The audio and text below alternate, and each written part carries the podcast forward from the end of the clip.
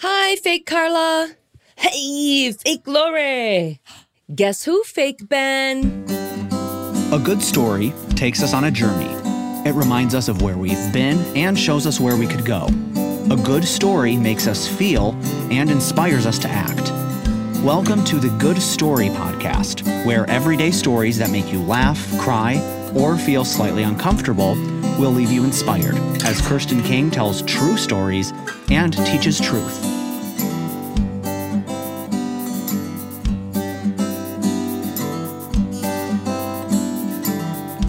A doppelganger, by definition, is one living person who looks exactly like another. I often have people tell me that I look like someone they know. I remind them of someone. I think I just have a rather normal looking look about me or something. One time I had a family from church tell me I looked exactly like an employee who worked at Office Max. They went on and on and on about it. So much so, they insisted she could be mistaken for me or for my sister. The next time I needed to go to Office Max, I thought I'll casually try to see which employee this is. Finally, I saw a blonde lady, and her hair was styled similarly to mine, so I figured it must be her. So I chose to go through her checkout line to get a closer look. When she saw my debit card, she said, Oh, oh, you're Kirsten King. People have told me I look like you before. I said, Yeah, I've heard that too. And then we paused and we awkwardly looked like deep into each other's eyes before I said, Okay, this is weird. And she said, Yeah, I don't really see it. There was a time people would say I looked just like Rosanna Arquette back when she was in The Big Blue in the late 1980s. I also was told numerous times I resembled Victoria Jackson, who was on SNL in the early 90s. And they would say, especially, you remind me just of her, especially when she like performs her ditzy blonde sketches. So thank you. I know there are all kinds of tests people can take online to find your celebrity doppelganger. I Actually, just tried that a couple of minutes ago on BuzzFeed because I thought, oh, it'd be fun to say what came up. Big mistake though, because before I even got to that quiz, I got distracted by all the others and just plummeted down the rabbit hole. Find out which one of the girls going to meet the matchmaker in Mulan you are. I'm the third girl.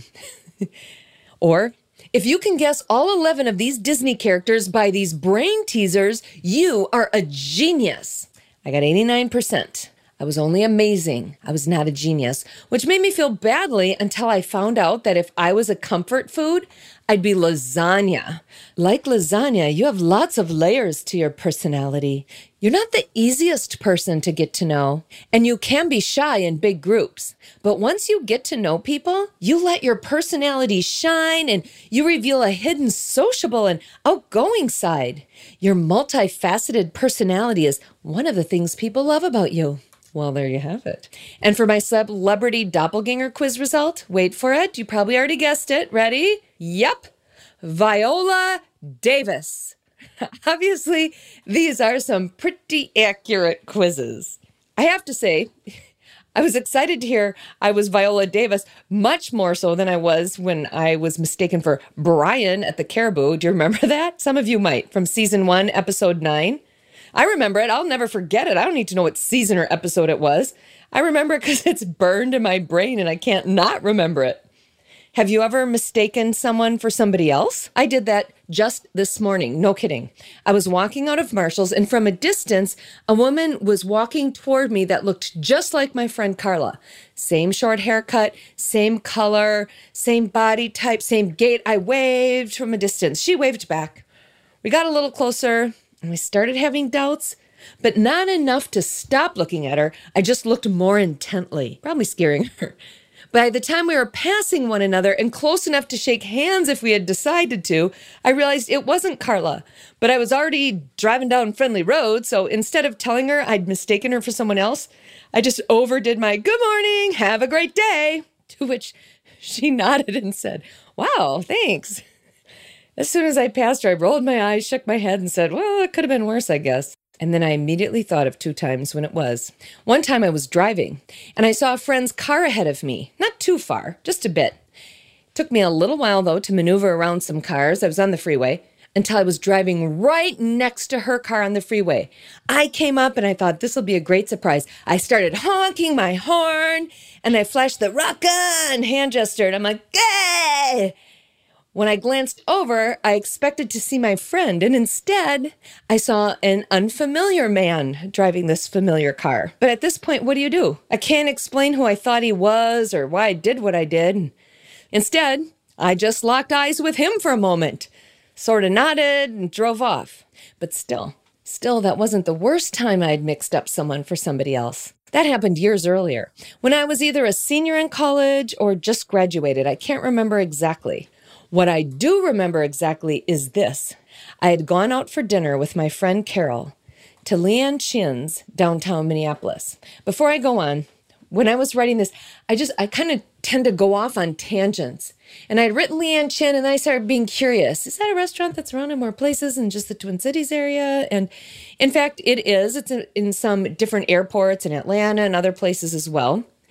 But Leeann Chin, just so you know, in case you're interested, as I am, Leeann Chin was born in 1933 on my birthday, the same day as me, February 13th. She was a Chinese born American restaurateur. She was an entrepreneur, a businesswoman. She founded the restaurant chain in the Twin Cities metropolitan area in 1980. She was born in China. Did I say that? I can't remember. Either way, she was. She was the daughter of a grocery store owner, and she worked at the grocery store as a cashier, cleaner, stocking shelves, stuff like that, and a bicycle delivery person, I remember. She married her husband Tony when she was a teenager, and then they moved to Hong Kong and lived there in a few for a few years. And then in 1956, she immigrated to the United States with her husband, and they settled in Minnesota. Chin worked. I find this fascinating. Chin worked first as a seamstress at several Minneapolis clothing stores after taking classes to learn how to mend clothes and create wedding dresses. She started selling clothes out of her home in South Minneapolis while she and her husband raised their five kids. She also, during this time of running her clothing business, became interested in food and restaurants. She started cooking free meals at her house and she'd host dinner parties for her customers, like as a thank you for their business. Pretty soon, the customers requested that Chin host cooking classes and cater events. Eventually, Chin opened up the restaurant named Leeann Chin after herself at the Bonaventure Mall in Minnetonka, Minnesota in 1980. This restaurant, it was one of the first to offer Cantonese and Szechuan cuisine to the Twin Cities area. It had more than 100 menu items. Most of them she created herself. It was really, it was a beautiful, beautiful restaurant from what I read, not only in Wikipedia, but in other places as well. Had a sit down dining room. The menus all had fancy calligraphy on them. So she'd make food. It took forever. It'd sell out, make food, take forever, sell it. The next location was at St. Paul Union Depot, downtown St. Paul. And that was in 84. Then another one she opened, and then another one she opened. Um, in 85, she sold the rights to her name and her restaurants to General Mills. She regained the own ownership until 1988, but then she left the business in the 90s and by then, Leeann Chin had become a Chinese fast food operation. That's actually why I started looking because I remembered going to Leeann Chin for the story I'm about to tell you. But I'm like, ah, that's fast food. Maybe it wasn't called Leeann Chin, but I need to be accurate if I'm telling a story. So that's how I started looking up. Was it really? And it was. It was one of the sit down restaurants that I had been to. But currently now there's lots of fast food um, and takeout locations as well. She ended up teaching cooking. She had a cooking show on PBS, a couple cookbooks, and then eventually she moved to um, Washington, the state, and lived on Bainbridge Island. Um, I looked to see if she was still alive, but she died in um, 2010 uh, of complications of liver cancer in 19 when she was 77. I almost feel like I'm stalling here, but I don't I don't mean to be. So, years ago, my friend Carol and I decided to eat at the downtown Minneapolis fancy location of Leeann Chin's restaurant. It was pretty, it had few levels for seating. People would often go there to celebrate special events like birthdays or anniversaries, or would just go to enjoy dinner and relax while they ate. That's why we went. We ordered and we ate and talked. We got caught up. She went to a different college than I did, so we tried to get together and and eat and get caught up with um, where uh, one another was at and stuff. So we were there eating, talking, laughing. We'd see people come, order, eat, and leave as we stayed and stayed. Finally, we decided it was time to go. So we got up, left our table, walked to the restrooms to use them before we left. As we exited the bathrooms, from a distance, I saw a big round table of people sitting together with some presents off to one side. I recognized my friend Ben from college sitting with his back to us. I told Carol, Oh, I know that guy. That's Ben. I went to college with him. So I said, I'm just going to go say hi. So as we were leaving, I went up to him. I kind of put my arms around him from the back and my hands over his eyes and said, Guess who? He didn't guess. He said, I don't know, and took my hands and pulled them away from his eyes. Also, side note here, I hate, like, I super, super hate it when people do that to me. So I have no idea still why I did that to him that day, but I did. So as he pulled my hands away from his eyes, saying, I don't know, he turned around. And I looked at him and I realized that not only did he not know who I was when he wasn't looking at me, he still didn't knew, know who I was when he was. And I realized I, I didn't know who he was either. It wasn't Ben. I stood once again, staring him in the eyes, and I froze. I didn't say, Oh, you look just like my friend Ben. I didn't say, Oh, I'm sorry, I mixed you up with someone else. I stood there staring. I didn't say, Oh my gosh, oops. And I didn't say, Ooh, clearly you don't know who I am because I actually don't know who you are either.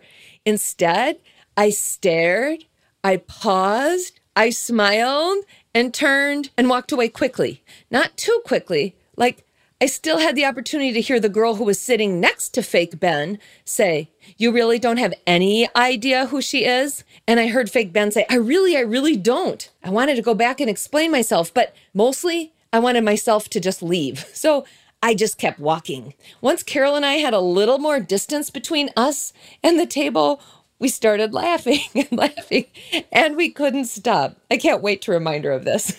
What's the deal here? Is it a big deal if I wave and say hi to fake Carla in the Marshall's parking lot or or wave at fake Lori on the freeway eh, and reach out and touch non Ben, fake Ben at Leeann Chin's? Not really. It's not a real big deal, so I got it mixed up with someone else. No problem. But if I mistake someone else for God, that is a big deal. Why might that be? How might that happen? Let's take a look at John 10, 1 to 5 and find out. Jesus is talking and he says this Very truly, I tell you, Pharisees, anyone who does not enter the sheep pen by the gate, but climbs in by some other way, is a thief and a robber. The one who enters by the gate is the shepherd of the sheep. The gatekeeper opens the gate for him, and the sheep listen to his voice. He calls his own sheep by name and leads them out. When he has brought out all his own, he goes on ahead of them, and his sheep follow him because they know his voice. But they will never follow a stranger. In fact, they will run away from him because they don't recognize a stranger's voice. Jesus is talking to the Pharisees. He's talking to them about thieves, sheep, and a shepherd. Jesus sees the people that he created and loves as sheep. This is an illustration the Pharisees would have been familiar with too. They would have passages that they could think back on in the Old Testament that referred to people as sheep and God as the shepherd. This would have landed somewhere as they were listening. Of course, we think first of Psalm 23, right? The Lord is my shepherd, I shall not want. But also, what the Pharisees would have had top of mind would be Psalm 80, verse 1. Oh, give ear, shepherd of Israel, you who lead Joseph like a flock, you who are enthroned above the cherubim, shine forth. Also, Jeremiah 31, verse 10. Hear the word of the Lord, you nations. Proclaim it in distant coastlands. He who scattered Israel will gather them and will watch over his flock like a shepherd. Jesus begins in this chapter talking to the Pharisees about a general sheepfold and general thieves and a general shepherd. he paints this picture. If someone's going after the sheep by climbing in some way that's not designed for the shepherd, they're a thief. They are coming with poor intentions and ill will. The shepherd, on the other hand, knows his individual sheep, comes through the gate, and calls them by name. Come on, and what do the sheep do? They hear his voice and respond. In these sheepfolds, it wasn't like there was one sheepfold for each flock. There were multiple flocks sometimes in these sheepfolds. So you'd open the gate and you'd call your sheep, and yours would come and the others would stay. What do the sheep do? They hear his voice and respond. They turn to what they've been doing and start walking toward the door. They know it's their shepherd. He sounds just like their shepherd. They'd recognize his voice anywhere. They've come to recognize it after spending so much time with him. Interesting, isn't it? Likely, the shepherd isn't just shouting out names once in the morning and calling it good. The shepherd is likely speaking to the sheep throughout the day, so much so that the voice is familiar. Think of David. He was a shepherd that we know of, right? What was he doing? He was playing and singing. I don't know he's singing when he's calling the sheep, but he clearly they would hear his voice over and over. The shepherd knows he has to do this. He knows he has to familiarize the sheep with his voice because he understands that sheep don't see really well. So, in order to get their attention, he needs to call out to them. They're not noticing the guy at the gate. Back to Jesus and the Pharisees in his story. Jesus is talking about his children as the sheep, himself as the shepherd, and the Pharisees who are after the sheep to rob them of what he came to bring them, specifically eternal life, peace, hope, the opportunity to follow the Messiah. The Pharisees weren't understanding the allegory. That's what it says in verse 6. The Pharisees didn't understand what he was talking about. Let me continue to read, picking up at verse 7. Therefore, Jesus said again, it says, Therefore, Jesus said again. So he's repeating. It's the following words that he's going to say again that will cause division among the hearers because no longer is Jesus going to be speaking about a general sheepfold, general flock of sheep, and a general shepherd. What does he say? I'm the gate. Whoever enters through me will be saved. But wait a second. Is he the shepherd or the gate? Yep.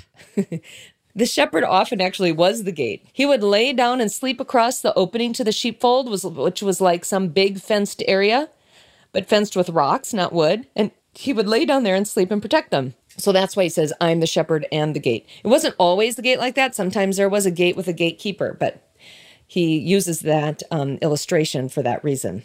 So, continuing to read, he goes on. They will come in and go out, the sheep now. They will come in and go out and find pasture. How are they going to find this pasture? Because the shepherd is going to be leading them to it. What kind of pastures? We know Psalm 23 green pastures, pastures that nourish, still waters, waters they can drink them with, drink out of without feeling skittish because they can't see. So they put their heads down and they're kind of panicked. So, still waters, they can drink out of still waters. Sometimes that's where we're at, isn't it? In green pastures and still waters. Sometimes our shepherd leads us through the valley of the shadow of death, but as we keep following closely after him, we can know we will be back in the sheepfold at the end of the day because it is the shepherd's responsibility and the shepherd's ability to make sure that his sheep are flourishing and safe. But the thief, verse 10, it says, The thief comes only to steal, kill, and destroy. The thief is coming. What's his plan to do with the sheep if he gets in? He wants to steal them, he wants to kill them and destroy them. He wants to take their life. Jesus says, I have come that these sheep will have life and have it to the full. And then he says, I am the good shepherd. The good shepherd lays down his life for the sheep. The hired hand, now he uses another example. This isn't the enemy, the thief but it's the hired hand, the one to whom the flock does not belong. The hired hand who could come and go. And does he come and go? What does it say? The hired hand is not the shepherd, he doesn't own the sheep. So when he sees the wolf coming, he abandons the sheep and runs away. Then the wolf attacks the flock and scatters it. The man runs away because he's a hired hand and cares nothing for the sheep, unlike the good shepherd. What's our takeaway here, if there is any? First, is the Lord your shepherd? Have you chosen to follow him? If so, do you recognize his voice? If you're in the word, you will. You will recognize his voice and will not listen to the voice of strangers. For example, if you hear something like, well, you know, God helps those who help themselves, you'll be like, what? That sounds to me like a thief or a robber. That sounds to me like something a hired hand who cares nothing for the sheep might say.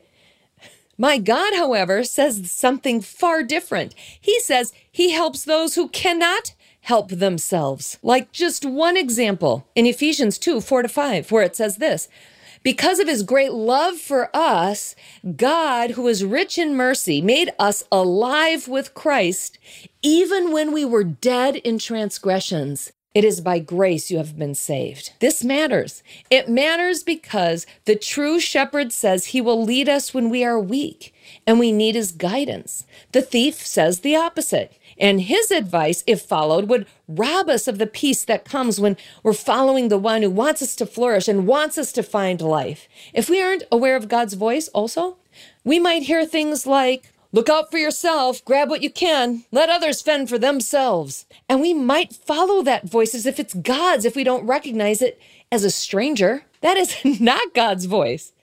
God's voice is not saying, grab what you can. Look, look out for number one. Let everybody else fend for themselves. That is not how Jesus lived his life. As he walked and saw those who were marginalized, as he saw those that were sick, as he saw those that were hurting, as he saw those that society saw and ran away from, Jesus saw them and ran to.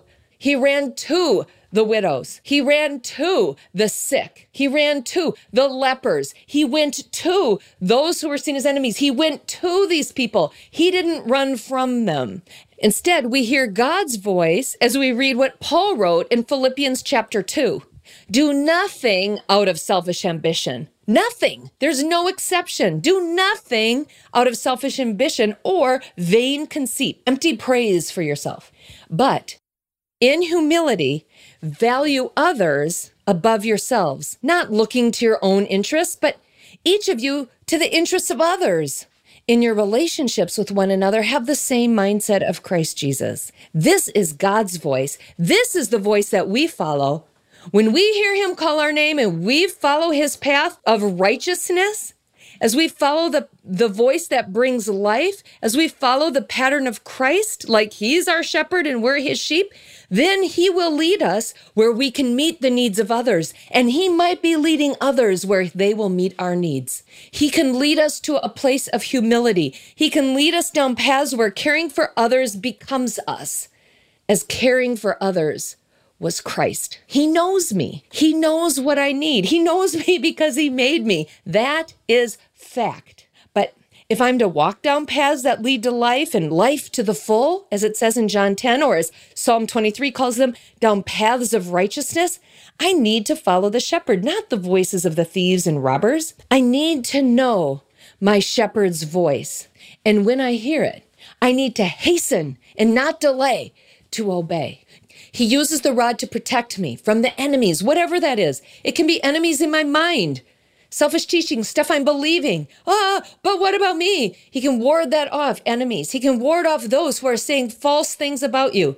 He can ward off whatever it is that is contrary to life and life to the full. And with his staff, he can reach in and draw you near. He can draw you close to himself and carry you as a shepherd carries his sheep. We need to know his voice. Lord, may we be sensitive as we read your word. May we be sensitive to truth. May we follow where you lead. May we be eager. May we not tell you the right path that you're supposed to lead us down like we know it, like we can see it, like we're all knowing and all powerful. May we not tell you the path to take us, but instead may we follow you on the one that you've chosen for us. May we trust in you with all our heart. May we not rely on what we think we know, but may we acknowledge you every step of the way, knowing that as we do so, you will make our paths straight. May we trust you when we understand and know exactly where you're going, and may we trust you when we don't. We don't want to follow fake God. We want you, the way, the truth, and the life. Amen.